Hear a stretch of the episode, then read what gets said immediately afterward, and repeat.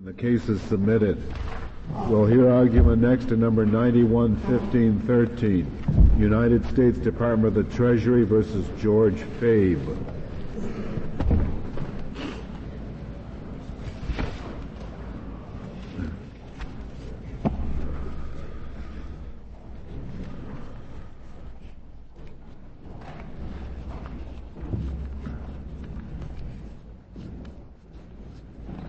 I keep trying to understand this case. I, get a different angle on every time I, I read or hear, or hear about it. Me too. I think the three-judge court did a poor job I. I think they did too. John Peck was good judge.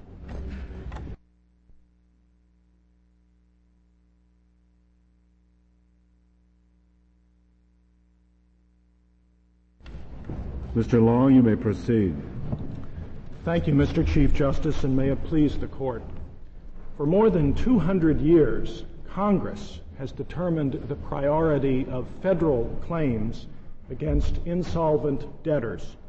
The federal priority statute, section 3713 of Title 31, provides that claims of the United States in non-bankruptcy proceedings shall be paid first. This court has repeatedly held that only the plainest inconsistency would warrant our finding an implied exception to the operation of so clear a command. The question in this case is whether the McCarran-Ferguson Act created an exception to the clear command of Section 3713. In our view, it did not, and our argument has three basic points. First, the McCarran Act exemption applies to the business of insurance, a state statute regulating the priority of claims against the estate of an insolvent insurance company does not regulate any business activity of insurance companies. Consequently, it is not a regulation of the business of insurance within the ordinary meaning of those words.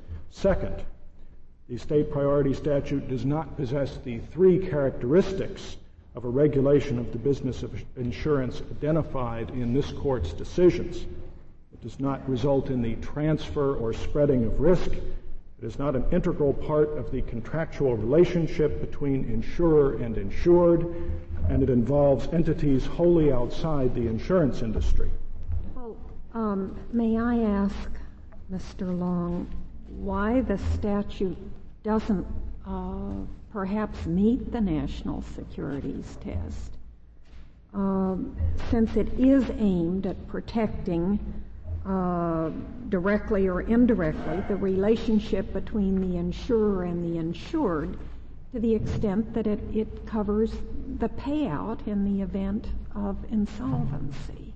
I mean, there, to that extent, it seems to perhaps meet the test. Well, let me give a two-part answer to that question. Maybe not the whole statute, but insofar as it, it protects the insured. Well, I, first of all, I think the test that this court has developed in cases since national securities is is a three-part test. It, it's considerably narrower than simply whether the uh, state regulation has some effect on the uh, risk that the policyholder will not be paid. Uh, we think that test would be too broad if it were simply reduced back to that single factor. The other part of the answer is, in fact, the priority statute has relatively little to do with whether a policyholder's claim is paid. Of course, it only comes into play in the event that the insurer becomes insolvent, and that's likely to be viewed as a, uh, a relatively unlikely event by a policyholder. If it does happen, though, the real insurance against insolvency. Well, it's more likely these days, isn't it? It, It- might be a real concern. It may be more likely these days, and if it is a real concern of a uh, policyholder, the real insurance against insolvency is not the priority statute, it is insurance guarantee funds, which have been established by all 50 states to pay claims of policyholders in the event the insurance company becomes That may be, but I, I still think to the extent that the statute tries to deal with this situation, that it may very well uh, be covered by McCarran-Ferguson. Well, to the extent that it does and that it meets the other factors that this court has identified, uh, it could be, but uh, as, as, I say, we don't think that it, it is, has a, uh, is sufficiently close to the contractual relationship. It only applies in the event of insolvency. Then the guarantee fund is what steps in to pay the claims. And you know, if the policyholder were required to rely on the priority statute, it would not provide a very good assurance because well, it would provide something, wouldn't it? Well, only if there are enough assets in the estate of the defunct insurer to pay policyholder claims after Which paying. varies from uh, reorganization or insolvency to insolvency. It, that's you correct. can't say categorically that the policyholders might not be helped by by some sort of insolvency proceeding like that. I cannot, in the event that there is an insolvency and the guarantee fund does not cover a claim, if the assets of the insolvent insurance company were sufficient, it is true that a policyholder might recover a, portion of his claim, I would think, in the typical case. In an unusual case, the entire claim. But, but that possibility is, is not enough to bring the statute within the regulation of the business of insurance. Well, you said in your opening statement that you were going to show that this was not the business of insurance as that term is ordinarily used. I think if you just take the term as ordinarily used, you would say this did regulate the business of insurance. Well, we think it does not come within the ordinary meaning of the business of insurance because it doesn't regulate any business activity of insurers. There are, of course, state laws that are designed to regulate well, business. certainly, uh, insolvency may be the last step in the business. Well, but at, this, at the point where this statute comes into play, the insurance company has been declared insolvent. All of its assets have been taken over by a liquidator. Its business has been wound up. And the question is who gets the assets? There are different categories of claimants lined up. And uh, but surely the, the, how those assets are disposed of can, can, very plausibly be argued to be a part of the business of insurance. You know, how do you liquidate an insurance company when it goes bust? Well, and as I say, in our view, uh, it's, it's not, because it's not a regulation of the business activities of the insurers. It should not be held to be a regulation of the business of insurance. Uh, and we don't think it meets the three-part test that this court has identified, which is considerably more discriminating than simply a question of whether this statute may lead to the payment of a policyholder's claim. And even to the extent you focus on that single factor, we think that the priority statute is, is really not uh, very good protection in most cases. It's not something a policyholder, when he enters into a uh, policy of insurance, is likely to think about as an important protection. Uh, there may be an analogy to if you deposit your money in a bank, you might think about the federal deposit insurance. That's equivalent to the uh, guarantee fund. It's unlikely you would think, well, now the priority of claims in the event of insolvency is something that's also important. It's it's simply too remote from the contract of insurance. Well, in, insurance companies are rated for solvency and, and financial strength all the time, and that's one of the first things a policyholder looks to. Well, and, and I and, and, it and it seems to me that uh, when a policyholder, especially a major policyholder, looks at an insurance company, he looks at the strength of its assets. I think I, I, think that's the most one of the most critical determinants in in, in your choice of of insurance companies, and, and you're you, say that it's irrelevant the moment the insurance company goes out of business. Well, of course, this statute applies if the state's regulations that are designed to protect the, solvency of insurance companies fail, and the insurance company is not solvent. But then the protection is the guarantee fund. That's what uh, ensures that the claim is paid. Uh, let me discuss the, the, three factors that this court has identified as uh, relevant to determining whether a statute regulates the business of insurance, because the test is broader than, than simply uh, uh whether the statute was enacted to protect policyholders or whether it may affect the likelihood of a claim being paid. In the variable annuity life insurance case, the court concluded that the concept of insurance must involve some investment risk taking on the part of the company. In the national securities case, the court held that the federal securities laws applied to a merger of insurance companies that had been approved by state insurance regulators. It concluded that the McCarran Act did not make the states supreme in regulating all the activities of insurance companies, and that state laws aimed at protecting the interests of shareholders are not laws regulating the business of insurance. Then, in uh, the Royal Drug case, the court held that agreements uh, between an insurer and pharmacies to supply prescription drugs to policyholders were not part of the business of insurance. Uh, and most recently, in Union Labor Life Insurance against Pireno, the court held that an insurer's use of a peer review committee to determine whether policyholder claims are covered by the insurance contract is also not the business of insurance. So the court has developed a, a three factor test, and it's a rather demanding test to define the boundaries of the business of insurance. Uh, the practice must have the effect of transferring or spreading risk from the policyholder to the insurance company. It must be an integral part of the policy relationship, and it must be limited to entities in the insurance industry. And the Ohio priority statute fails that demanding three part test. Uh, part does it fail? In our view, it, it makes two out of three anyway, doesn't it? it? In our view, it fails all, all three parts of the test. The questions you've been asking go to whether it's an integral part um, of the relationship between the policyholder and the insurance company. We think it fails that part and, and clearly fails the other two parts as well. I can briefly uh, explain our reasoning. We think it, it, clearly does not involve any transfer uh, of risk from the policyholder to the insurance company. It just determines the the order. Pireno, Pireno is explicit on that, isn't it? I think Pireno is explicit on that. Yes, it says that the uh, the risk is transferred at the time the contract is entered, and whether or not the claim uh, is paid is is not what the transfer of risk is all about. And there's also no risk spreading because that requires independent risks. Here we're talking about the risk of insolvency. All the policyholders and indeed all the creditors of the insurance company face precisely the same risk. Um, so let me turn to the second factor, which is the, the, the one that is uh, troubling you, whether it's an integral part of the relationship between the insurer and the insur- insured. Now, again, in Pireno, the court defined that rather narrowly. It, it noted first that it was distinct from the question whether the, con- the insurance contract is valid and the amount of the policyholder's claim under the contract and that's true here as well. This is quite separate from that. Uh, and the priority statute also doesn't address the relationship between the insurer and insured.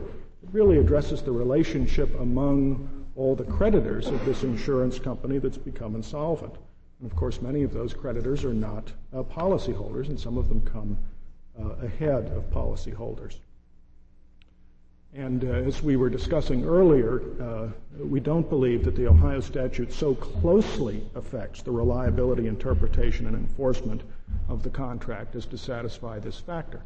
We concede that it has some effect on the reliability in the sense that it may, uh, in some cases, determine whether a part of a policyholder claim, or in a very unusual case, the entire claim, uh, is paid. But this court's decisions make clear that some effect is not enough. Broadly viewed, uh, any state regulation of insurance could be said to affect uh, the reliability of the insurance contract. Certainly, in Pireno, uh, the peer review committee, which the very purpose of it was to decide whether claims were covered and should be paid, I, that you could argue, certainly could argue, that that was rather close to the.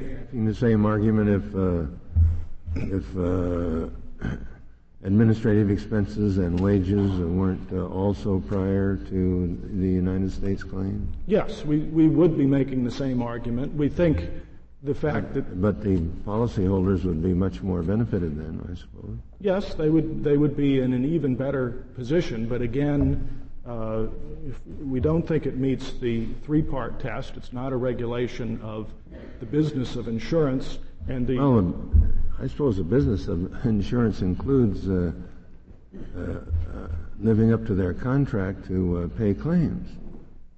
Well, uh, which the policy requires them to do if they've got the assets, I suppose. We, we are not suggesting that that factor is not a part of this court's analysis. We're suggesting, though, it is only a part and that, that it is not sufficient by itself to bring this uh, uh,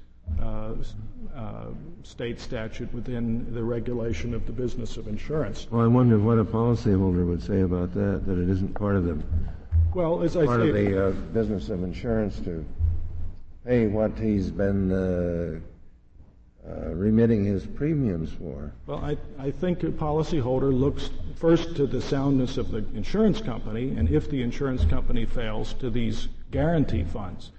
Um, the priority statute is, is really not something the uh, policyholder is likely to think about or rely on, and indeed he would be quite unwise to rely on it because it would rarely uh, result in the payment of his claims. Uh, and, we also, let me mention briefly the third Pireno factor. We think it's clear that this is not limited to entities within the insurance industry. It involves all types of claims, including uh, claims of suppliers of goods and services. But they're claims against the insurance company, aren't they? Well, they're all claims against the insurance company, but in, in Royal Drug, the contracts with the pharmacies were all claims involving insurance companies. Well, but I, uh, a lot of that language in, in the earlier cases is, is, dicta. I mean, you don't, you didn't need that to decide those cases. Well, it was a factor. It was clearly a factor that the court relied on in, in both Royal Drug and Pireno. The court was not clear about which factors were necessary to the decision of its case, but it was a, a part of its analysis. It's become uh, an established part of the test for uh, the business of insurance. It's, it is one factor to consider. Let me mention uh, a third argument we have, which I haven't gotten to yet, which in many ways I think is our is our strongest argument in this case. We think the, the purpose and enactment history of the McCarran Act, which is something this court has, has considered in its prior cases, strongly indicate that Congress did not allow, uh, intend to allow the states to determine the priority of claims against uh, the United, the claims of the United States against insolvent insurance companies. This, the federal priority statute that uh, that's at issue in this case is one of the oldest statutes of the United States. It was enacted in 1789, was the fifth statute enacted by the first Congress. It has remained in effect throughout the history of the United States with very little substantive change. It provides uh, that claims of the United States in non-bankruptcy proceedings shall be paid first. As I said, the court has, has held in three cases, Moore, Key, and Emory, uh, that only the plainest inconsistency would warrant our finding an implied exception to the operation of so clear a command. Uh, it's uncontested, by the way, that the federal priority statute applies to the claims at issue in this case and would preempt the uh, state priority statute unless it's blocked by the McCarran Act. And we don't believe, looking at the purpose and history of the McCarran Act, that this is what Congress had in mind. And we uh, look first, I think the best way to understand this is chronologically. If you look first at 1936, uh, in that year, this court decided a case, United States against Knott, K-N-O-T-T, that involved the application of the federal priority statute to claims of the United States against an insolvent insurance company. Uh, and in that case, the court held that the federal priority statute applied and it preempted uh, an inconsistent state law, a Florida uh, law. Eight years later. Let me, let me stop you with Knott for a second. I, I, I haven't reread that. Is that the case that said that if the assets had been in trust, they would have not have been part of the estate, and so if the set up, if the statute had set up the liquidation procedure a little differently, the United States could not have reached the assets. That's absolutely right. That was the principal issue in Knott, but the first part of the holding was that the federal priority statute applied to these claims, as long as they were assets of the insolvent So is, is the ultimately at stake in this case is whether the states perhaps have to adopt a little different program where they make sure these assets are kept in trust and therefore avoid your uh, priority. Uh, that, that is, uh, the federal priority statute only applies to assets that are assets of the debtor that are in the debtor's estate. If the assets were not in the debtor's estate, the federal priority statute would not apply.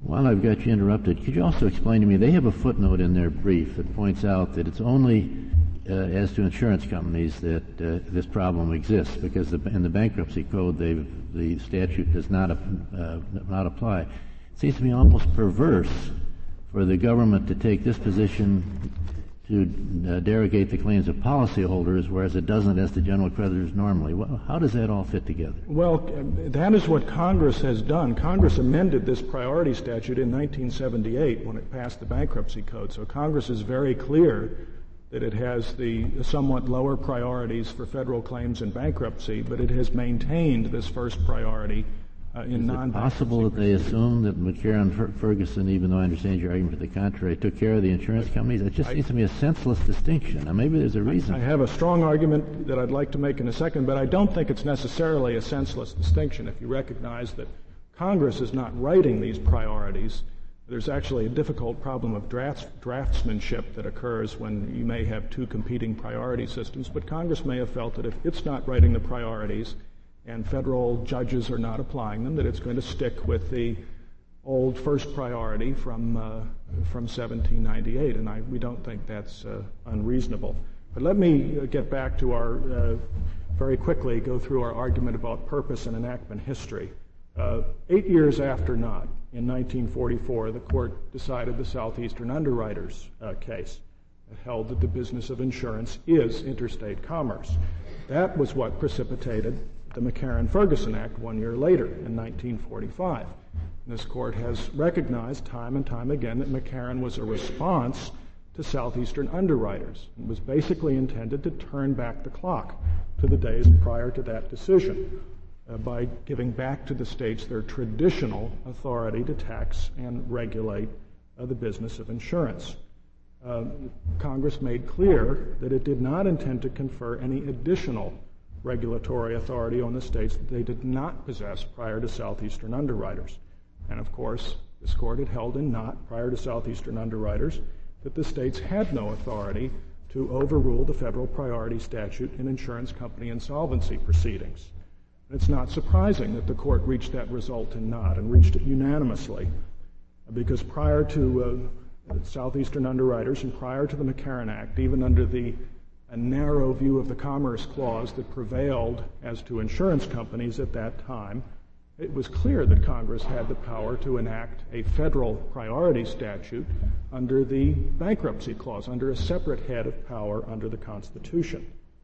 So we think it would be extraordinary to conclude that in enacting the McCarran Act, Congress intended to expand the regulatory authority of the states beyond the authority that they had traditionally exercised and to leave the determination of the priority of claims of the United States entirely uh, to the states, which predictably would result in uh, the kind of uh, priority statute that we have here, where the claims of the United States are not only subordinated to claims of policyholders, but also to claims of general creditors, uh, which of course can't possibly uh, be justified on the basis of uh, protecting policyholders.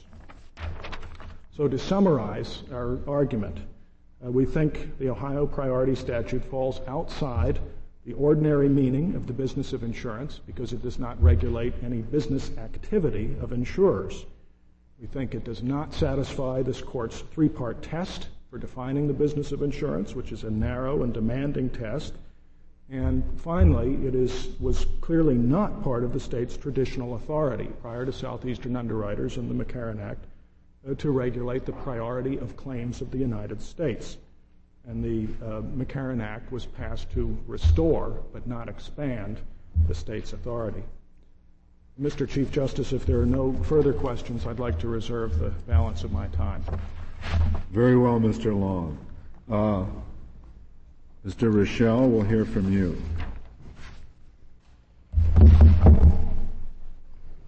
Mr. Chief Justice, and may it please the court, there's one point that I want to make clear at the outset before going to the core legal question in this case, and that is even after an insurance company is found to be insolvent, it still functions as an insurance company with respect to the claims of its policyholders that arose before a finding of insolvency. The company's contractual relationship with these policyholders is unchanged The risk the company assumed upon contracting with these policyholders remains and is still being developed, and the company's obligation to pay these claims of these policyholders is unsatisfied, unrelieved. The that would lead to the conclusion, I suppose, that uh, the trustee in bankruptcy of a uh, uh, an insolvent insurance company uh, is subject to uh, entirely state regulation, because that's the business of, of, insurance, right? Largely, that's true. Does that mean the uh, Federal Bankruptcy Act can uh, that, that, that state could have rules that uh, that contradict the Federal Bankruptcy Act? Absolutely. Absolutely, and we do. Uh, in, in, insurance insolvency, a winding up is, is not governed by the federal bankruptcy laws. It's governed by an entire chapter of our revised code that provides for the, uh, all the provisions with respect to the authority of the superintendent of insurance when he winds up an insolvent company.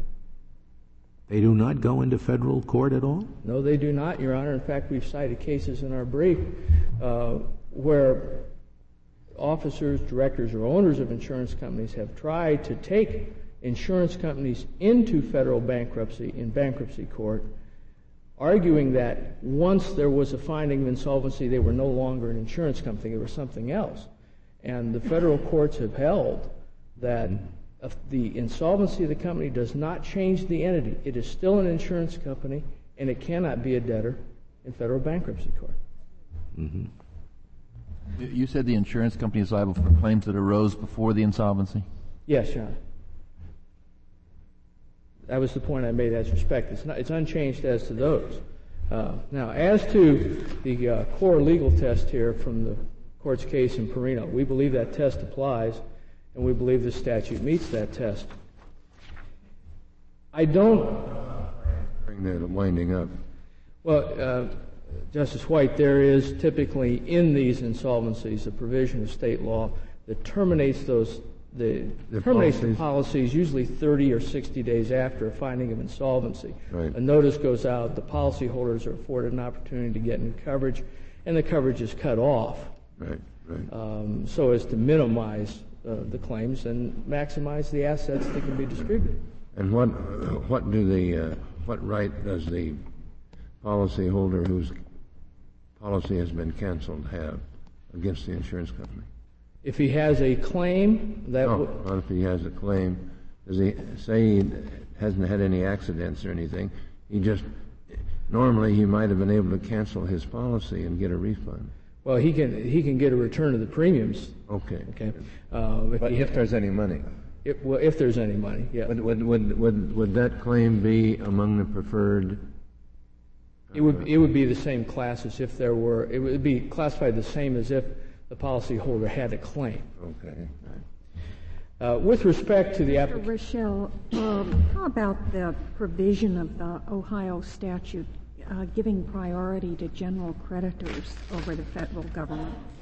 How uh, does that relate to the business of insurance and fall within the exception? I think, I think it gets to uh, a question that's really not the legal question here, Your Honor, and that is the question isn't how has Ohio chosen to regulate the business of insurance. The question is whether we have chosen to regulate the business of insurance. I don't think that question would be changed if the order in our statute were the state of Ohio gets its claims paid first the federal government's claims are paid next, and then the policyholders' claims are paid. From a practical standpoint, we might not be here, but the legal question is the same. It's not how Ohio has regulated the, the payment of claims in the event of insolvency. is that we have done that. We have regulated. Well, do you think we have to look at each provision of the statute to see whether it survives, or you think we have to look at it as a whole? Now, I don't think you need to look at each provision. I think you have to look at it as a whole and ask, does it, does it do something to regulate the relationship between the insolvent company and its, and its policyholders to effectuate the payment of claims? And it does that. And as I said, the question isn't how have we regulated, is the question is have we regulated the business of insurance as defined by the court in Pireno? I, I gathered from your brief that you were asserting that the protection of policy, policyholders was the, really the primary uh, purpose of this uh, liquidation process? In actuality and Well, practice, it is- Your Honor. Well- but it need not be to satisfy this Well, person. I know, but, but it's pretty hard to think that the primary purpose is uh, protection of policyholders if you put some other claims ahead of it. Well, in terms of the administrative claims that are ahead of it, uh, That's normal. that's normal. And, and also the, the minute second class of claims, employee wages up to $1,000, that's fairly typical also in, uh, in other claims priorities. And they, they really don't. I know, but it, it still cuts into what the policy, policyholders get. Well, it, it would to a certain extent. Well, in, in, in this case, the, the, the assets of this company have grown Mm-hmm. from the time of insolvency from about 26 million up to over uh, 68 million. And, uh, that's after all the administrative expenses have been paid. And you think that, uh, and you think that it was perfectly proper to, as a regulation of insurance, to, to put uh, general creditors ahead of the United States? Yes, Your Honor, I do. And uh, the state of Ohio put them in front of their own claims also. Now, as to Pireno, um, I would agree with the Solicitor General this morning that uh, his argument is to the effect, I believe, that you can't just have a mechanical application of this test. As he says in his brief, you have to, you have to appreciate the pedigree of Pireno. And I, I would also say that's the essence of Pireno, and that comes from national securities. And the real essence of this whole question is whether or not the state law is aimed at protecting, uh, regulating the relationship between the company and its policyholders, either directly and indirectly. If so, those laws are the business of insurance. With respect to uh, the three tests of Pireno, if I could start with the third test, the statute only applies to insurance companies. It's limited to an entity, that's in the insurance business, and that's the insolvent company.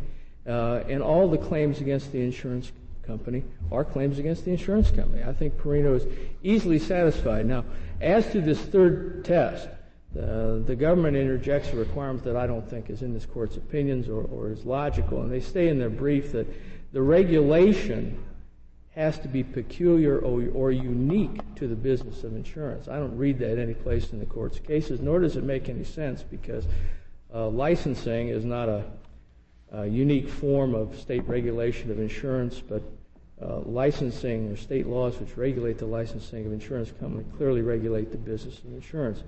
As to the second test of Pireno, uh, the Ohio statute reinforces the contractual relationship between the insurer and insured. And Excuse me, I think, I think what the government is saying is suppose you have a, a licensing law that, um, uh, that requires you to get a license to dispose of, uh, of, of water into the street or something, and any business that wants to dispose of water has to get that license. That would not be, even though an insurance company also, with other businesses, has to get that license, that would not be a law regulating insurance. No, absolutely, it would not. Well, that's what the government means by the fact that the law must be one directed at insurance and Well- not a general one. I, I, I agree with that, but I don't think that's the point. Maybe I wasn't clear. They said it had to be peculiar. This type of regulation, regulation had to be peculiar, and since priority statutes weren't peculiar to insurance, they couldn't satisfy the third prong of the Pireno test. That was my point. I don't think it has to be peculiar. I think it has to regulate the business of insurance. But if there were a separate uh, priority statute just for insurance, your answer would be different. Just for insurance company windups. I, I don't understand your Is, is the is the maybe I'm confused on something. Is the Ohio priority statute a general statute which happens to mention insurance companies, or does it apply by its terms only to insurance company bankruptcy? It applies only to insurance company insolvencies, Your Honor. It does not apply as a general proposition to anything but insurance companies. So that you can say that the priority statute is limited within the meaning of Pireno. Absolutely. Yeah. Okay. Absolutely. Apply uh, to uh, paying off all the creditors of the insurance company uh, before the uh, United States claims. And it may be that uh, some of the debts that they owe uh, has hardly any connection with an insurance company. Well, they would, as to the general creditors, I mean, all the, all the debts that are avail, uh, that are before, except for general creditors, relate to the actual business of insurance, the policyholders. I mean, that's, that's what uh, this statute regulates. That's why it prefers those claims. Now, as to uh, the, the second criteria, as I said, it, it, we believe it's integral to the whole policy relationship. It, it, it undergirds that, that relationship at a time when um, uh, the, the policyholder is, is truly in a situation where they may not uh, get paid. Uh, and it also satisfies the first prong of the Pireno test because it effectuates on a continuing basis the actual spreading of risk among policyholders. Uh, the uh, arguments by the government as to the uh, guarantee funds. Uh, my response to that is yes, guarantee funds exist. Uh, yes, they pay some policyholder claims, uh, but that doesn't matter. The best evidence of the fact that guarantee funds are not the panacea that might be suggested is the fact that federal government's claim for $10.7 million is still unpaid. It's not covered by any guarantee fund. Like many claims uh, against the insurance company here, they're not covered by the guarantee funds because they arose out of bonds. Uh, guarantee funds, uh, and I'll use Ohio's as, as an indication, the Ohio Guarantee Fund uh, has a definition of what's a covered claim, and then it has 18 enumerated exceptions from that coverage it also has a monetary limit. So as to those policyholders whose claims are not covered by guarantee funds or are not covered in whole by guarantee funds, the only chance they have to receive the protection they purchased is through the insolvency procedures in the uh, state of Ohio.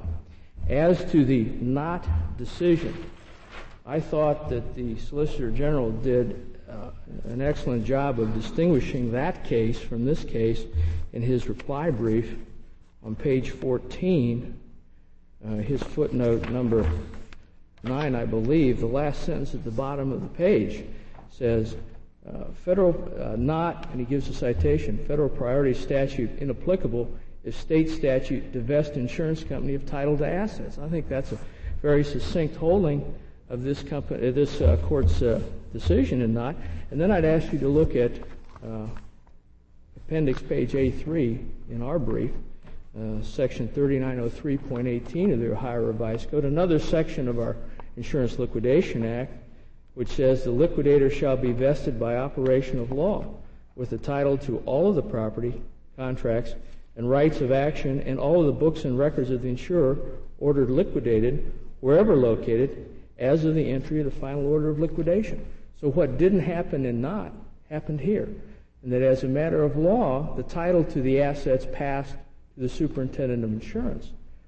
And Knott is, Knott is just plainly not applicable to this They case. didn't pass before their federal priority lien attached, did they? It passed at the moment of insolvency. Yeah, but that's absolutely. also when the federal priority lien attached. Uh, at, at, yes, that's one of the criteria. We have a tie there, and is this, who, who wins on this? Well, I think, well, I, I don't think we have a tie, Your Honor, I don't think this, this act applies. Uh, the, the history given by uh, counsel is interesting, but I think the most an interesting piece of the whole enactment history was Senator Ferguson's answer to a question of whether or not this law applied to all federal laws at the time, and his answer was a simple yes, that's the intent of it. And the statute says no act of Congress, and then it enumerates certain. Now you're going into the McCarran-Ferguson argument rather than the distinction of Knott. That's that's correct. Yeah, but, but, but I, I was uh, just questioning whether you really had a valid distinction of the Knott case. Well, I, I do. If I can get back to that, uh, in in the Knott case, the federal government went after certain monies that had been on deposit in Florida. Right. Uh, they were placed there by a uh, New Jersey company that became insolvent and went into rehabilitation in New Jersey. The federal government went after those special deposits in Florida. It didn't come after the assets. No, and it did not. It was not able to reach those deposits in Florida either. No, it, it was. I mean, they, they were in in that case. They were granted priority to those assets in Florida. The United States was. The United States was, yes. yes.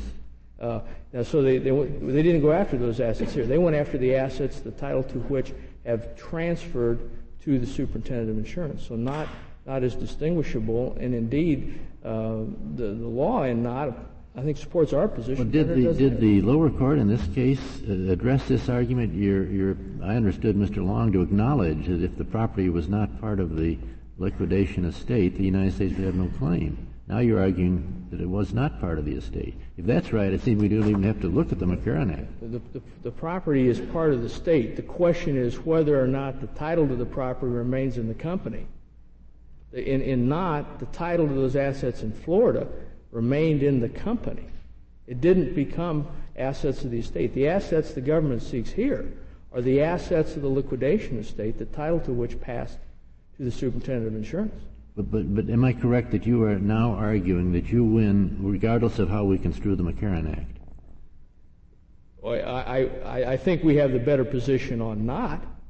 Uh, and and uh, I think if you apply the test from Pireno, we win. Yes. Well, but Pireno's got to do with the McCarran I mean, right. But I'm trying to understand if the if the assets are not part of the estate, then the United States doesn't reach them under the under the statute. And if you're right, then that would have been a simple way for the court of the uh, court of appeals to decide the case. But they didn't, as I understand. it. They didn't. No, they did not. They applied yeah. the uh, the test from Pireno after mm-hmm. examining the other cases. Did they make this argument with the court of appeals? We made basically the same arguments uh, about Knott. Uh, we made we tried to distinguish Knott. Uh, what I didn't have in the court of appeals is what I have here, and that's uh, the Solicitor General's distinction of the case, which I think is terrific. Uh, in conclusion, uh, the Court of Appeals correctly found that the Ohio statute is part and parcel of a large, complex, specialized administrative system adopted by the state of Ohio to regulate the life of a domestic insurance company from inception to dissolution pursuant to the authority granted the state by McCarran Ferguson. The government would transform that complex, specialized administrative system into a claims collection process for the primary benefit of the federal government. To allow the federal government to assert a priority under the Federal Claims Priority Act would allow for the very federal statutory interference with state regulation which Congress eliminated in McCarran-Ferguson. Under a correct application of the McCarran-Ferguson Act, and the phrase business of insurance is defined by this court, we believe that the federal government's claim against the American Druggist Insurance Company is to be determined by the Ohio statute and not by the Federal Claims Priority Act. Uh, we would respectfully request the court to affirm the decision of the Sixth Circuit Court of Appeals. Thank you. Thank you, Mr. Rochelle. Mr. Long, you have seven minutes remaining.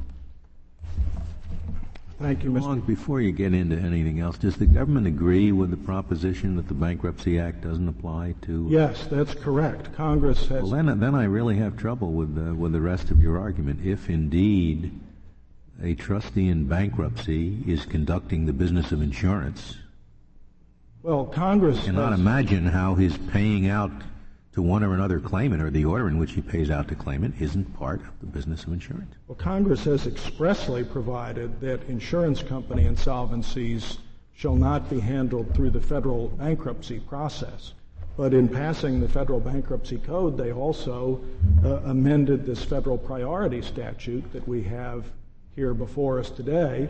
They, the amendment said that it, the federal priority statute shall not apply in proceedings under the federal bankruptcy code because of the different priorities Congress established. But Congress left in effect uh, the federal priority statute, the first priority as to non-bankruptcy uh, proceedings, and it, there was no indication that it intended uh, to change the rule that the, that the federal priority statute applies in insurance company insolvency proceedings, just as it applies in other types of state uh, receiverships and in proceedings against insolvent estates of decedents. What is the provision that renders the Bankruptcy Act inapplicable? It's a provision of the Bankruptcy Act itself. It's not just simply McCarran. Yes, I'm, so I believe it's cited in our brief, and I'm sorry I do not uh, cannot remember it, but it is expressly provided right. in the bankruptcy code that it shall not apply to uh, bankruptcies of insurance companies and financial institutions. I see. Well, might not that be considered an acknowledgement uh, in the bankruptcy code that uh, that the United States considers uh, a bankruptcy trustee to be engaging in the uh, business of insurance? No, we think we think the opposite, and that's our, really our basic position in this case is that Congress has always been uh, very precise about priorities of claims of the United States. It's always decided that for itself. when it wanted the United States to have any position other than first, it said so, and it has done that in the Federal Bankruptcy Act. It has excluded insurance company insolvencies from the bankruptcy code, but it has left in effect, and it's amended in 78 and again in 1982, this federal priority statute, which this court has held many times, is very broad, is very clear, and, the, and this court will not imply an exception to its clear command unless Congress has, has very clearly indicated that there must be one. And the, the uh, history of the McCarran-Ferguson Act plainly indicates that this was not what Congress had in mind. Uh, let me say just a word about Knott. I think the distinction suggested this morning, which is a new suggestion, was not argued below, uh, doesn't work anyway. The, the federal priority statute has been applied many times over the years when a receiver has been appointed or a liquidator to take over the assets of an insolvent debtor. That's one of the classic acts of bankruptcy. That's one of the uh, main situations in which the statute is triggered. And the court has never held that that works, uh, it moves the assets out, away from the debtor. It's, it's the debtor's estate at that point. The assets are still there, they're just in the debtor's estate. The statute uh, gives the United States priority over administrative expenses in the liquidation. Yes, uh, that is it, it is a first priority. In practice, the practice of the government has always been to allow uh, you know reasonable administrative expenses to be paid. And I should add that we also have a practice. But that's just a matter of grace, I gather. Yes. Yes. All right.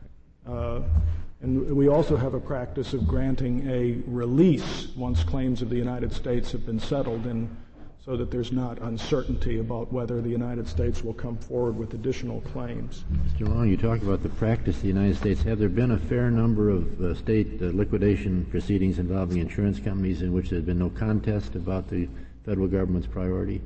Uh, I don't seem to be many cases on that. I tried to find that out from the and where do you get the federal your government. statement about practice? I, I think there were not a great number of insolvencies, and uh, the United States often didn't file claims in the past.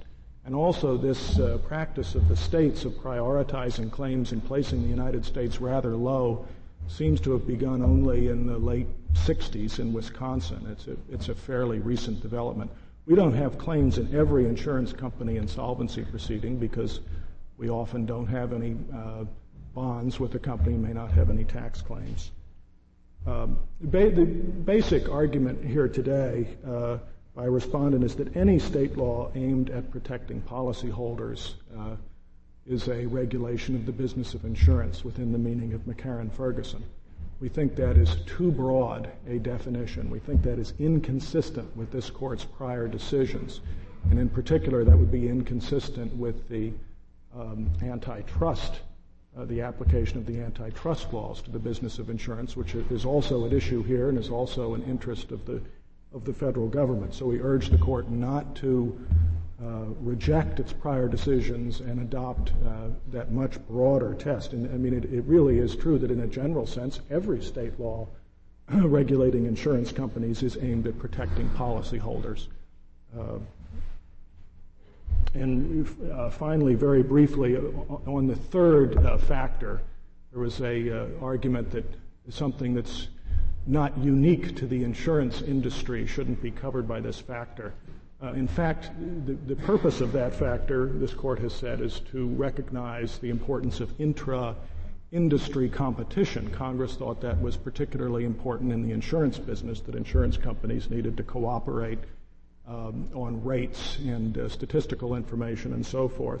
So we think that is actually a relevant consideration, although again, our, our principal submission under that factor is that a lot of these claims involve the ordinary business relationships of an insurance company with suppliers of goods and services, like the relationship in Royal Drug uh, with pharmacies that this court said was not a part of the business of insurance. If there are uh, no further questions, I thank the court. Thank you, Mr. Long. The case is submitted. We'll hear argument next.